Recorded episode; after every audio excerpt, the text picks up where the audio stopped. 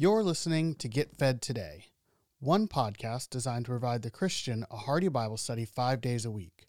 While our mission is to showcase a variety of different Bible teachers, if you want to access more content from a particular pastor, simply listen to the end of the episode for additional information. On behalf of the entire team at Get Fed Today, it is our prayer that today's episode encourages your growth in the grace and knowledge of our Lord Jesus Christ. Our message is titled, Can Man Live by Bread Alone? Uh, an atheist is someone who does not believe there's a God, which includes agnostics and skeptics. Now, if you're a strong atheist, you deny there's a God.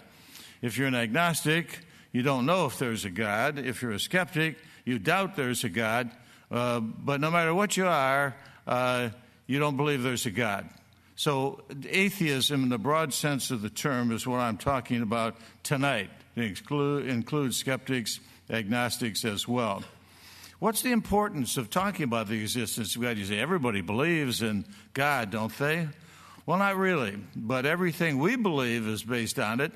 You can't believe the Bible is the Word of God unless there's a God. You can't believe Christ is the Son of God unless there's a God who can have a Son. You can't believe the resurrection is an act of God unless there's a God who can act. Nor salvation is the work of God.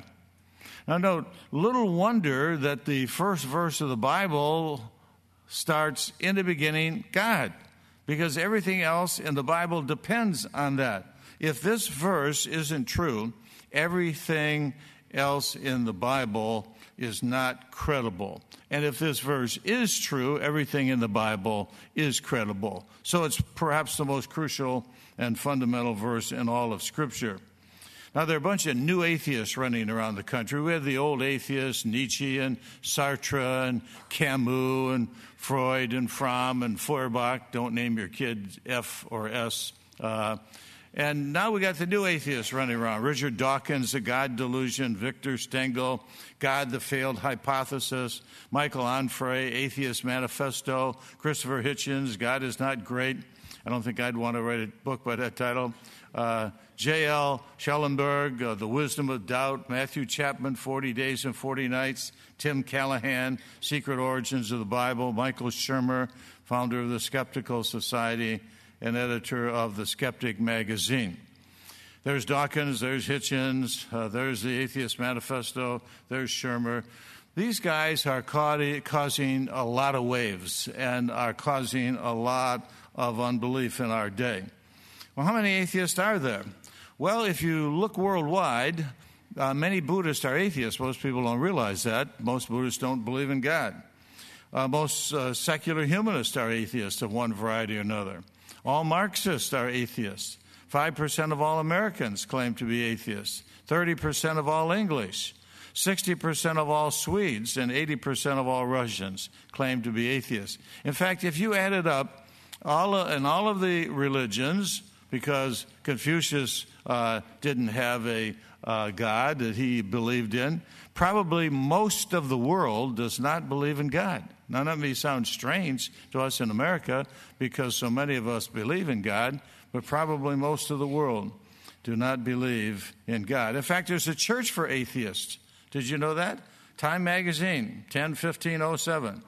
A church for atheists. Is God keeping you from going to church? Well, if God's keeping you from going to church, and uh, I don't know if you can see the fine print from where you are, but I can't even see it from where I am, but this is what it says.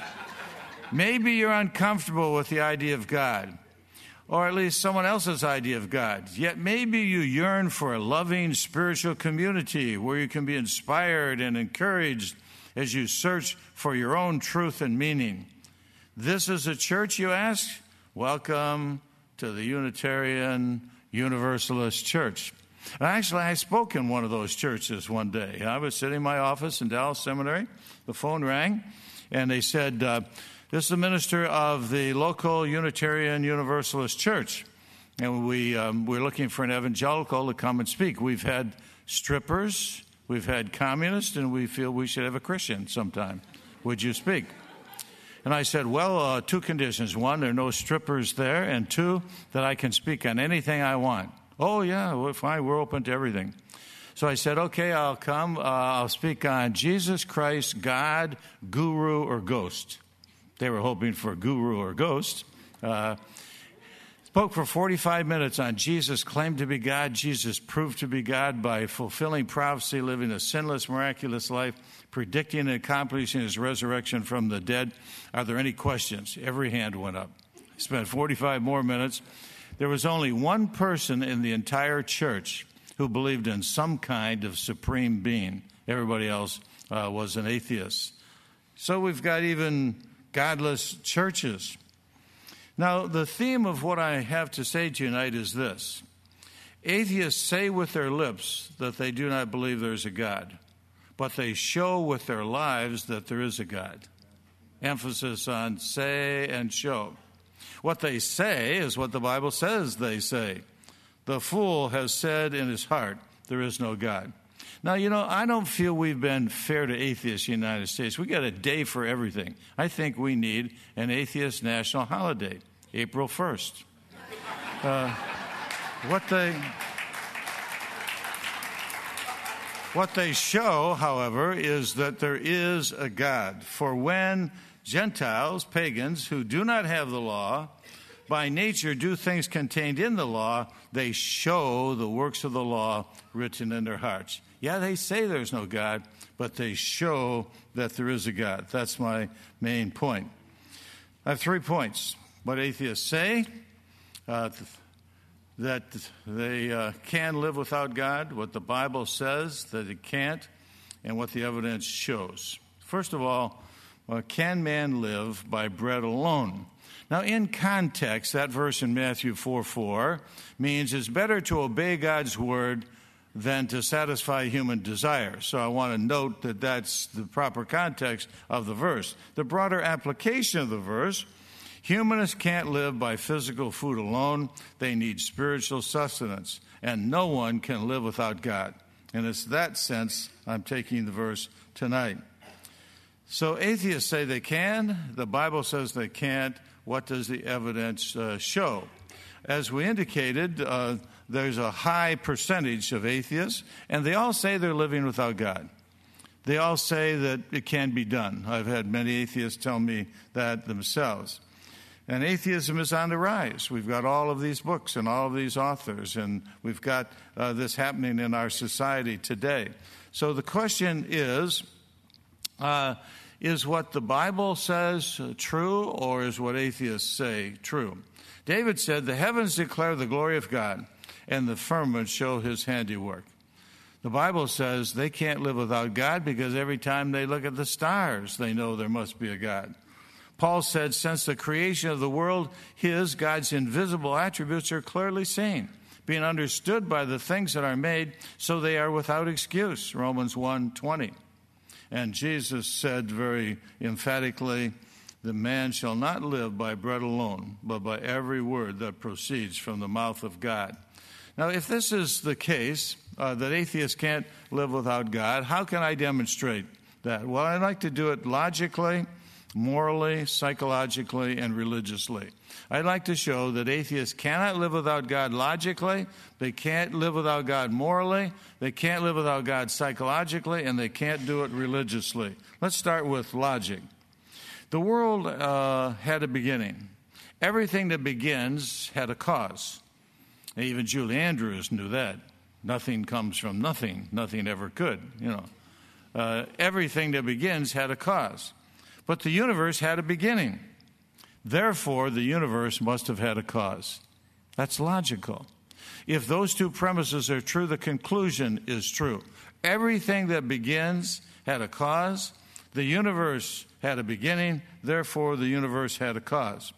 Here's Robert Jastrow, an agnostic astronomer, who says, Now we see how the astronomical evidence leads to a biblical view of the origin of the world. The chain of events leading to man commenced suddenly and sharply at a definite moment in time in a flash of light and energy. In his book, God and the Astronomers. Now, that's incredible. While liberal theologians are saying Genesis is myth, agnostic astronomers are saying Genesis is literally true. Something's wrong with this uh, picture, especially with liberal theologians. That there are what I or anyone would call supernatural forces at work is now, I think, a scientifically proven fact. Now, you don't find scientists say that very often about very many things. It's a scientifically proven fact.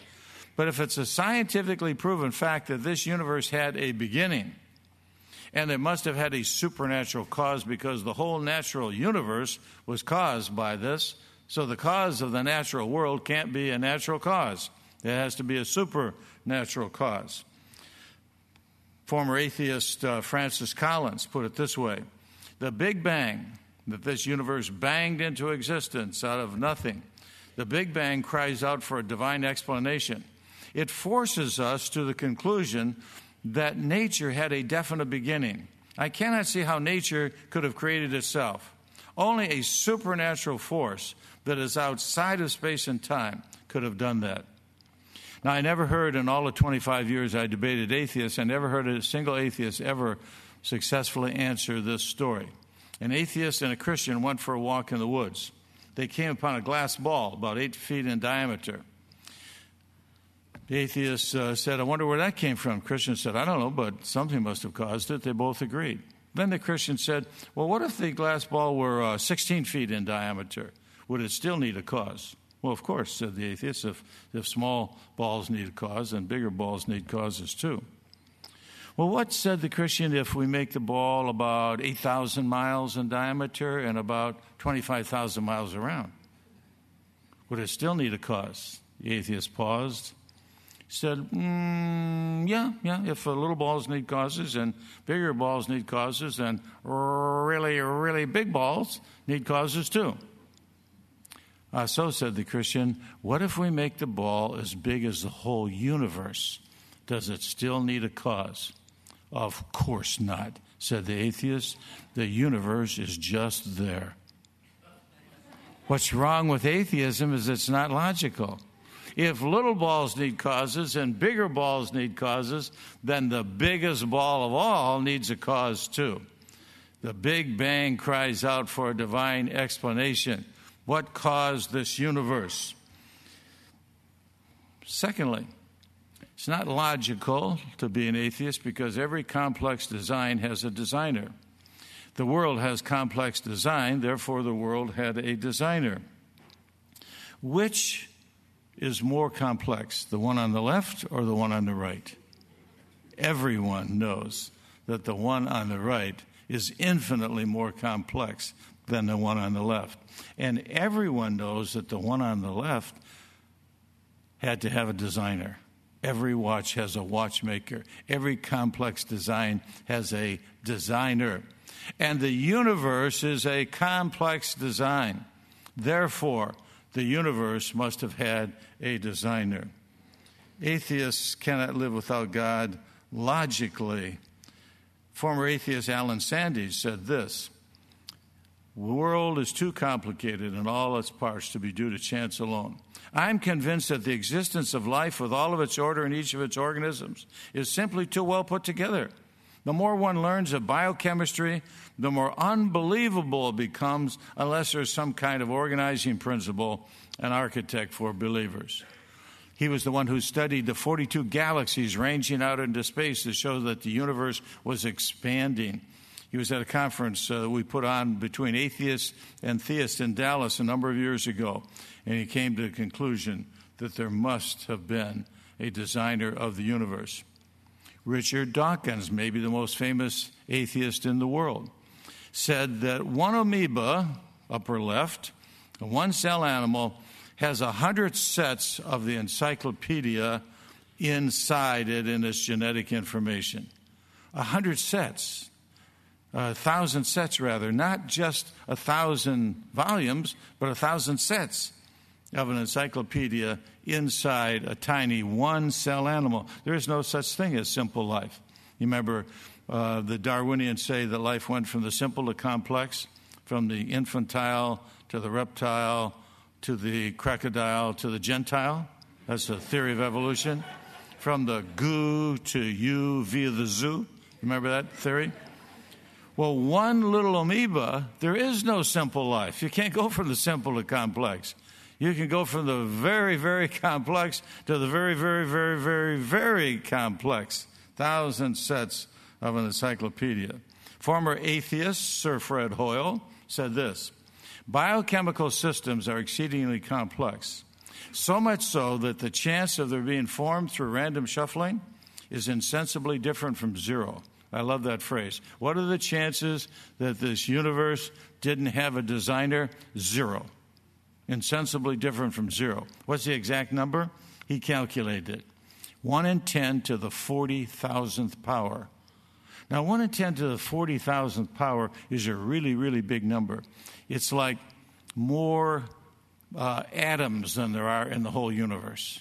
There aren't 10 to the 40,000th atoms in the whole universe. There are only 10 to the 22nd power stars, and that's how many grains of sand there are on all the seashores in the world.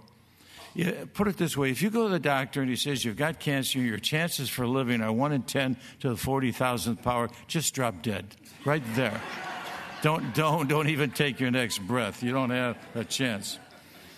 There must be, get this, former atheist says there must be an intelligence which designed the biochemicals and gave rise to the origin of carbonaceous life. It's a scientific fact that there's a supernatural cause. There must be an intelligent cause. Former atheist. The conclusion of intelligent design flows naturally from the data itself. Life on Earth, says biochemist Michael Behe, life on Earth at its most fundamental level in its most critical components is the product of intelligent activity. And he wrote the book that is starting The Anti Darwin Revolution Darwin's Black Box. The great agnostic Immanuel Kant wrote a book, 700 pages, attacking all of the arguments for the existence of God. And when he was all through, he said, Two things fill the mind with ever new and increasing admiration and awe the oftener and more steadily we reflect on them. The starry heavens above and the moral law within. That's what Psalm 19 and Romans 2 says. The heavens declare the glory of God. There's a moral law, and there must be a moral lawgiver. He said, I can't help but believe in God. And he believed in God in spite of the fact he could find no philosophical justification for it and was a philosophical agnostic. He was a devout believer in God. Other atheists have other names for God. Some call it nature, capital N, or the cosmos, or the higher self, or the unconscious, but they can't avoid God, whatever name they give to him. Here's the greatest skeptic who ever lived, David Hume. But he spoke of nature as a person and mind with ultimate rights and secrets which throws a bar to our presumption and has pointed to a wise course and admonished us to follow it. Nature, physical forces don't do that, persons do, minds do. Even Hume couldn't avoid the conclusion that there was the equivalent of an intelligent and wise person out there. Carl Sagan didn't believe in the traditional God, but he believed the cosmos, all capitals, title of his book, is our creator. He believed the cosmos is our savior, and he worshiped the cosmos. That's right. He worshiped the creature rather than the creator, as Paul said in Romans chapter 1. Viktor Frankl say all seek God. Man has always stood in intentional relation to transcendence, another term for God the one that's up there, out there, beyond us, even if only on an unconscious level. In this sense, all men seek the unconscious God. They may consciously reject him, but they're subconsciously seeking him. Erich Fromm denied a theistic God, but he affirmed a humanistic religion. He used the name God for his object of devotion to the whole of humanity. Couldn't even avoid using the name God. The most famous atheist in the world was just converted to believe in God. His name is Antony Flew, and he wrote a book called There Is, and Noah's crossed out, a God. How the world's most notorious atheist has changed his mind. Did he get saved? No. Did he have a religious experience? No. Here's what he said Nor do I claim to have had any personal experience of God or any experience that may be called supernatural or miraculous. In short, my discovery of the divine has been a pilgrimage of reason and not of faith. I just carried reason to its logical conclusion. Atheists can't live without God logically. Here's a picture of him, and here's what he said It's simply inconceivable that any material matrix or field can generate agents who think and act. A force field does not plan or think. So the world of living, conscious, thinking beings has to originate in a source, in a mind. Water rises no higher than its source. The effect cannot be greater than the cause. And if the effect is intelligent, the cause must be intelligent. Man can't live without God logically, and man can't live without God morally. Every moral law has a lawgiver. There is an objective moral law. Hence, there is a moral lawgiver. This is called the moral argument for the existence of God. It's the argument that was so persuasive in C.S. Lewis and, and many others. It starts with Immanuel Kant. Kant held that there's an absolute moral law. He said we should always treat others as ends, not as means to an end. He said we should never do what we can't will that all should do. Hence, it is necessary to posit a God to make sense out of our moral duty. If there is a moral law, there must be a moral lawgiver. Suppose I go to a pharmacist and I say, uh, Would you fill this prescription for me? And the pharmacist said, uh, Who prescribed it? And I say, Nobody. It's just a prescription. He said, Well, look, every prescription has a prescriber. That's absurd. And she'd be right, wouldn't she? Because you can't have a moral prescription without a moral prescriber. You can't have a law without a lawgiver, or legislation without a legislator. And there is a moral law. How do we know there is a moral law? Well, atheists uh, have come to that conclusion. C.S. Lewis was an atheist. He said, As an atheist, my argument against God was that the universe seemed so cruel and unjust.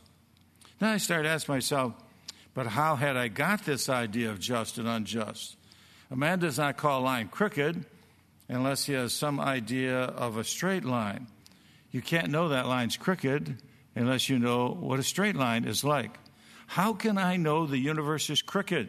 How can I know there's something wrong somewhere?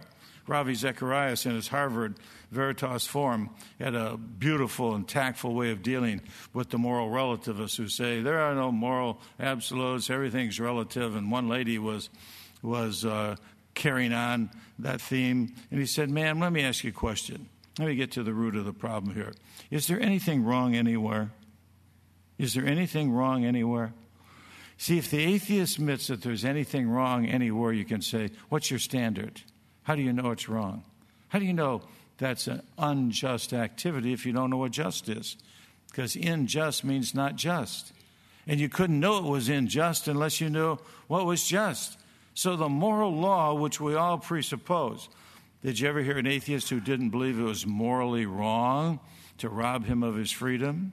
That it was morally wrong to be intolerant, to be bigoted? Uh, no, they all have moral principles, but where did they get them from? You can't have a prescription without a prescriber. Former atheist Francis Collins. Now, this man is head of the Genome Project, the most prestigious, uh, prestigious uh, project ever undertaken uh, by scientists to map the whole human genome. He said, After 28 years as a believer, the moral law still stands out for me as the strongest signpost to God. More than that, it points to a God who cares about human beings and a God who is infinitely good and holy. So we know there's a, supreme, a supernatural cause out there. We know the cause is moral because we wouldn't know the world was unjust unless there was a standard of justice. And we know that uh, this being out there is infinitely good and holy.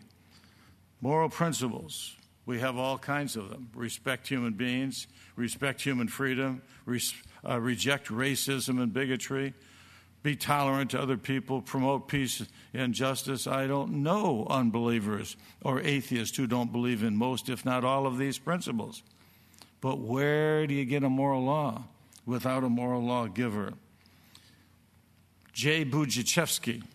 If you can pronounce his name, you can pass the course. Uh, if you can spell it, you get an A. Uh, B U D Z I S Z E W S K I. He was an atheist. He was top of the line atheist, Nietzschean nihilistic atheist. That's top of the line. You remember Nietzsche? Guy said, God is dead. Uh, Nietzsche. Somebody wrote under it, Nietzsche is dead, signed God. Remember him? Well, that's the kind he was. He was a Nietzschean atheist teaching at the University of Texas. He was a tenured professor, and he came to this conclusion. What actually led me back to God was a growing intuition that my condition was objectively evil. What actually led me back is looking around the world and seeing the evil, and looking into my own life and seeing the evil. But evil is a deficiency in good. There's no such thing as an evil substance and evil in itself. So if my condition really was evil, there had to be some good of which my condition was the ruination. I had been so wrong for so long, so profoundly, that it seemed that almost anything might be true, even the faith that I had abandoned. And he turned back to God and became a believer, an articulate defender of the Christian faith. Man can't live without God logically, and he can't live without God morally, and he can't live without God psychologically. Sigmund Freud, father of modern uh, psychoanalysis, wrote a book that all atheists know about The Future of an Illusion. And most atheists hold this view that belief in God is just an illusion, it's a childhood neurosis. We just don't grow out of our childhood dependence on a father.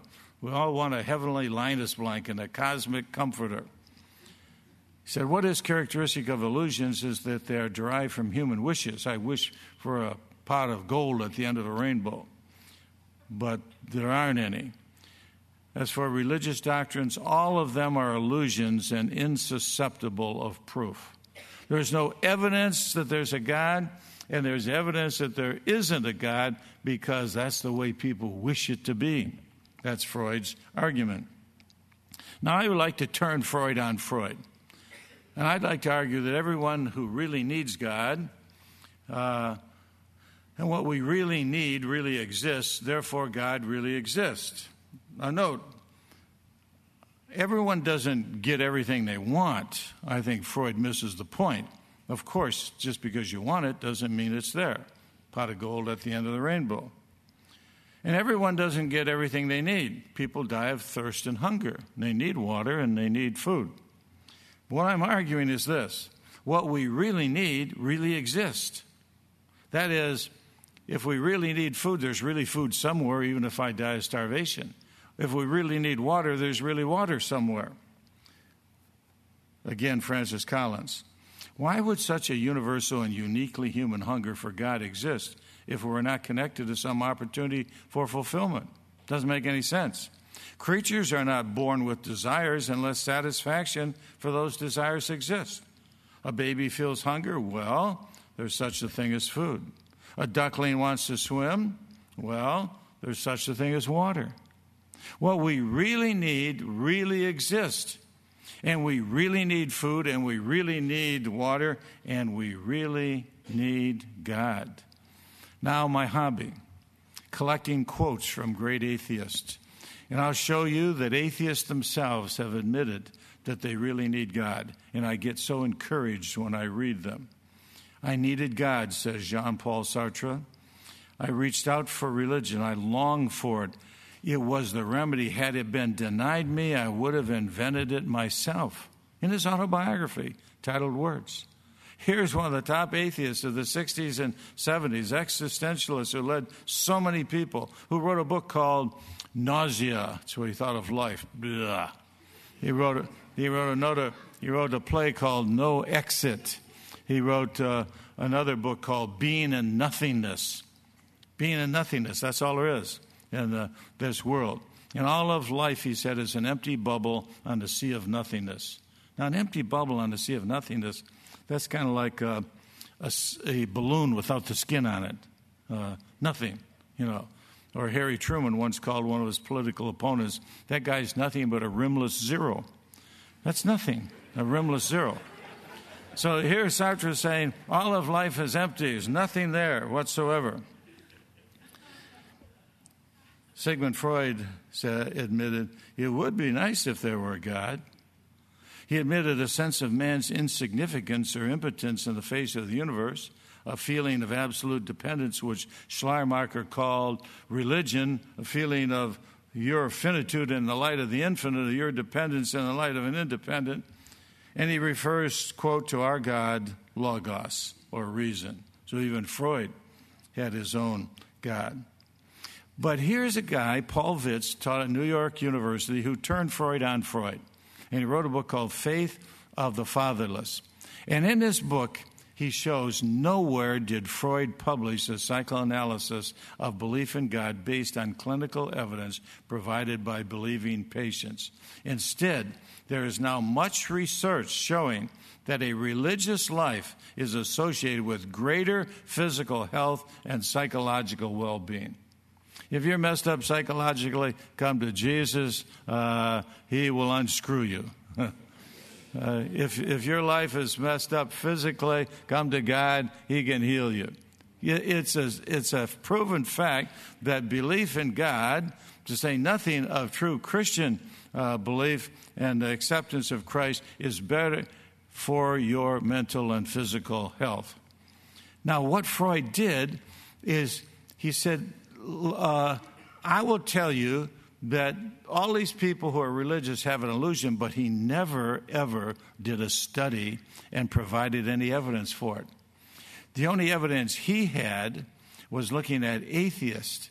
Now, that's kind of like saying, I'm going to do a study on happy marriages and I'm only going to talk to divorced people. You, don't, you won't find out. Uh, my grandson got married uh, not too long ago, and his counselor asked him to do the wisest thing I've ever heard. Here are 20 questions. Go and find uh, some couples who've been married for 50 years and ask them these 20 questions. Sadly, he couldn't find one. We had been married 49 and a half years at the time. We've now been married 54 years, and so he had to use us. Uh, you don't determine whether ma- there's such a thing as a happy marriage by talking to divorcees. You talk to people who've been happily married for 20, 30, 40, or 50 years. Freud didn't do the right research. Freud did the wrong research. Furthermore, Freud got it totally wrong. We don't create the Father, the atheist kills the Father. We don't create a father image. The atheist kills the father image. And Paul Vitz did a study in this book, Faith of the Fatherless, on all the great atheists. And guess what he discovered? They all either had no father or no functional father in their life. And they were projecting on God. They were killing the father, capital F, because they didn't have a father, small uh, f. Just the opposite of what Freud said. Nietzsche admitted it. He said, God is dead, God remains dead, and we have killed him. How shall we, the murderers of all murders, comfort ourselves? Now, here's the greatest atheist of all time admitting that he killed God. And Nietzsche is one of the persons in Paul Vitz's book, and guess what? Nietzsche's father died when he was very young, and he was reared by about four uh, legalistic, authoritarian German women cramming religion down his throat. That's enough to make anybody an atheist. He said, I hold up before myself the images of Dante and Spinoza, who were better at accepting a lot of solitude. Why? They had a belief in God. Uh, of course, their way of thinking compared to mine was one which made solitude bearable. He's admitting his atheism is unbearable. And in the end, for all those who somehow still had a God for company, my life now consists in the wish that it might be otherwise. I wish I weren't an atheist. I wish I had a God who could comfort me. And that somebody might make my truths appear incredible to me. What a cry from an atheist's heart. And then he wrote a poem to the unknown God. Listen to this for an atheist. thou lightning shrouded one, unknown one? Speak. What wilt thou, unknown God? Do come back with all thy tortures to the last of all that are lonely. Oh, come back, and my heart's final flame flares up for thee. Oh, come back, my unknown God, my pain, my last happiness. He's crying out for God, the greatest atheist who ever lived. David Hume couldn't live his skepticism. He couldn't live it. He said, Most fortunately, it happens that since reason is incapable of dispelling these clouds of doubt, nature herself suffices to that purpose and cures me of the philosophical melancholy and delirium. My skepticism drives me to melancholy and delirium, and reason can't help me, so I turn to nature. He turns to a God substitute, something that God made. And here's what he said Here's how I get my happiness I dine, I play a game of backgammon, I converse, and when after three or four hours' amusement, I would return to these skeptical speculations, they appear so cold and strained and ridiculous that I cannot find it in my heart to enter into them any farther. This is why I read atheists for devotion. They can't live without God. They can't live without God. Albert Camus, famous French atheist, notice something else about these atheists. They're all unhappy and they all smoke. Yeah. For anyone who is alone, without God, and without a master, the weight of days is dreadful.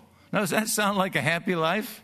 For anyone who's alone, anyone doesn't have a God, the weight of days is dreadful. Day after day after day is dreadful. Last, they can't live without God religiously. Feuerbach, one of the top atheists of all time, said, God is a need of the intelligence, a necessary thought, the highest degree of thinking power. The highest degree of thought that you can come to is to come to the thought of God. Now, there isn't a God, but He's the necessary thought anyway, the essence of Christianity, chapter 1. Here's another atheist, Auguste Comte. He invented sociology, coined the term. He set up a humanist religion. He installed himself as the high priest of it. He had a religious calendar and holy days, and he venerated great thinkers as saints. They got to make their own religion, even. Now, the British tend to be a little more honest than the uh, Americans on things like uh, this, and uh, I'll give you a quote from uh, the British on the moment. But here's John Dewey, the father of American uh, humanistic education. He wanted to teach religion. Here are all the elements of a religious faith that shall not be confined to sect, class, or race. Such a faith has always been implicitly the common faith of mankind. It remains to make it explicit and militant. That he said in 1934, the very year after he signed the Humanist Manifesto, saying there is no creator, no creation, no God given moral absolute. And he said, now let's take this religion, humanism, and teach it in our public schools. And he succeeded. By 30 years later, the Supreme Court, Torcaso case in 1961, ruled that uh, you don't have to believe in God to be religious. Paul Tillich was asked to testify before the Supreme Court in that case. Then he said, Religion is ultimate concern or ultimate commitment. Even atheists, he said, have an ultimate concern because a human being deprived completely of a center would cease to be a human being. What? If you don't have something that transcends you, some center of your life, something that can direct you, you're not going to be happy. You'd cease to be a human being. What is that but God? Huxley didn't believe in God, but he wrote a book titled Religion Without Revelation. That's kind of like romance without a spouse. He had a chapter titled Evolutionary Humanism as a Developed Religion and spoke of spiritual experiences with supreme value. Atheists. Huxley spoke of the possibility of enjoying experiences of transcendent rapture, physical or mystical, aesthetic or religious, of attaining inner harmony and peace, which puts a man above the cares and worries of daily life. He too needed a transcendent spiritual experience, which is just a surrogate for God. Karl Marx had an ultimate. He was a strong atheist, but he desired an earthly utopia that transcends the present. He made an ultimate commitment to this end. In fact, I visited his grave outside of London several years ago. I was working behind the Iron Curtain in 1978 with, uh, the, um, with Campus Crusade in Poland. And we went over to the cemetery, and uh, there was his big bust in the cemetery. And I got on an airplane to come back to America. They handed me Time magazine. Here's what it said on the cover God is dead, Marx is dead, and I'm not feeling too well either. Man can't live without God. Bertrand Russell, who wrote the book Why I Am Not a Christian, that has led so many people astray, said this Even when one feels nearest to other people, something in one seems obstinately to belong to God. Hold the phone. What did you say? Oh, he caught himself. At least that's how I would express it if I thought there was a God. I mean, he really believed there was something that obstinately belonged to God. It's odd, isn't it? I care passionately for this world and many things and people in it, and yet, what is it all?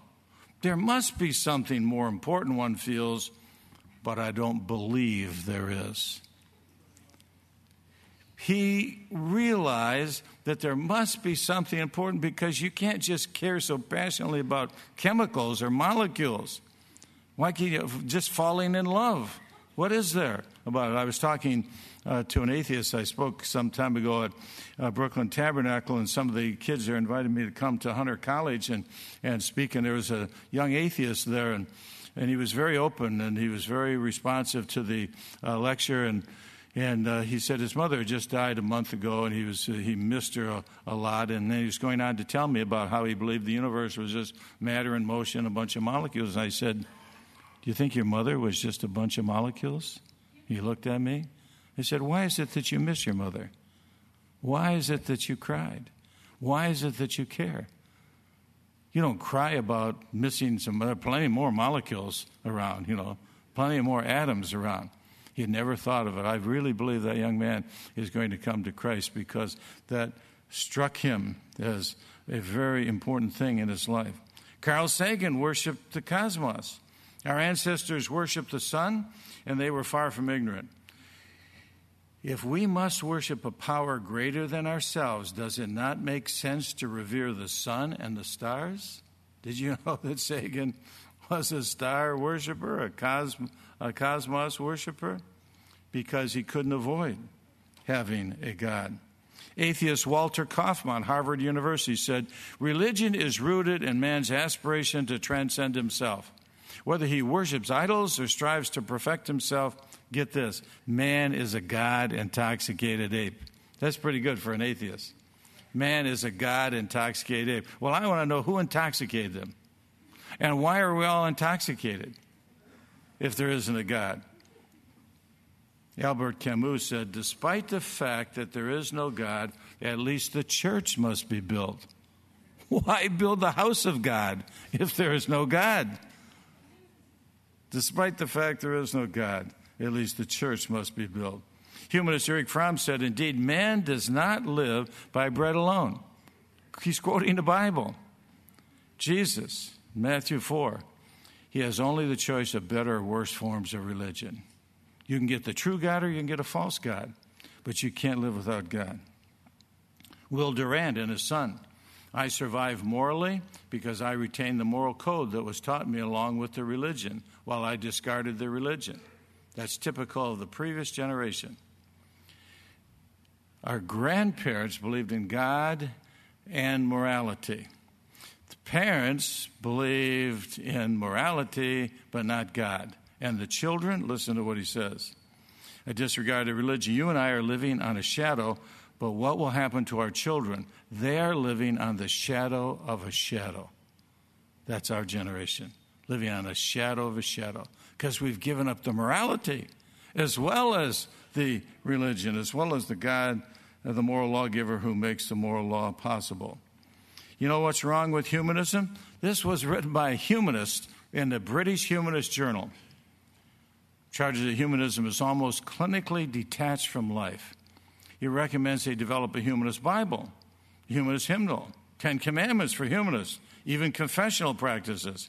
In addition, the use of hypnotic techniques, music, and other psychological devices during the humanist service would give the audience that deep spiritual experience, and they would emerge refreshed and inspired in their humanist faith. Well, I wrote a few songs for them. Plato, lover of my soul. No one ever cared for me like Socrates. And my hope is built on nothing less than Jean Paul Sartre and nothingness. I'm sure I could think of a few more songs for them if, if it was necessary. Listen to what atheists say about atheism. It's a summary of what we just been through. Will Durant said it's a shadow of a shadow. Nietzsche said it's not bearable. Huxley said it's intolerable. Camus said it's dreadful. Sartre said it's cruel. Hume said it leads to delirium.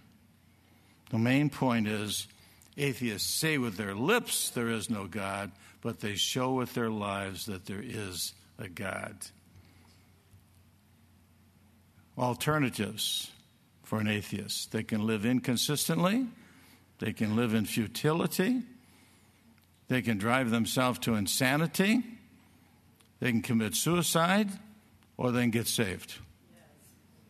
Jackson Pollock was inconsistent because he chose not to live randomly. He said the universe is just random. We're just a lucky shot. But his hobby was mushrooms, and you don't approach uh, wild mushrooms randomly, or you'll be dead shortly. Albert Camus said life is futile and dreadful. John Cage used to c- create music by flipping a coin for what, what would be the next note. That drove him crazy. It would drive anybody crazy listening to the music, too. And Jean Paul Sartre was converted. That's right. Here's the man who, when he was a kid, was burning a hole in a rug, and God convicted him of his sin. And he said, Anyone so unkind as to intrude into a child's machination isn't worthy to believe. And so he gave up believing in God. But he said, I had all the more difficulty getting rid of the Holy Spirit. He installed himself in the back of my head. But I collared the Holy Ghost in the cellar and I threw him out. Atheism is a cruel and long range affair. I think I've carried it through. I lost my illusion. That's what he said in his autobiography. But before he died, this is what he said in a national review and in a French journal, and even his mistress uh, admitted it. I do not feel that I am a product of chance, a speck of dust in the universe, but someone who was expected, prepared, prefigured. In short, a being whom only a creator could put here. I knew two missionaries who lived near him in France, and, and Sartre told him many, many times how, how deeply he regretted deceiving so many people and leading so many people astray. And he had a minister who visited him every week before he died. We can't get rid of God. Those who deny God with the top of their minds, nevertheless cannot avoid him in the bottom of their hearts. Humanist Erich Fromm said the need for an object of devotion is deeply rooted in the conditions of human existence.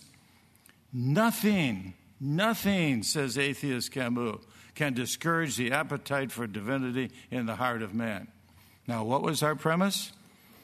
Whatever you really need, water, food, or God, really exists somewhere.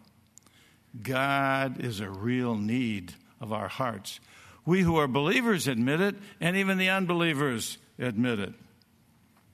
St. Augustine put it this way Thou hast formed us for thyself, and our hearts are restless till they find their rest in thee. Jesus said it in these words Come unto me, all you who labor and are heavy laden, and I will give you rest. Whoever drinks of the water that I shall give him will never thirst. I am the bread of life. He who comes to me shall never hunger. Bread is not enough. Sign God. Thank you for listening to Get Fed Today. Today's sermon comes from Norman Geisler. If you enjoy the message, you can learn more about Norman's ministry by visiting normangeisler.com.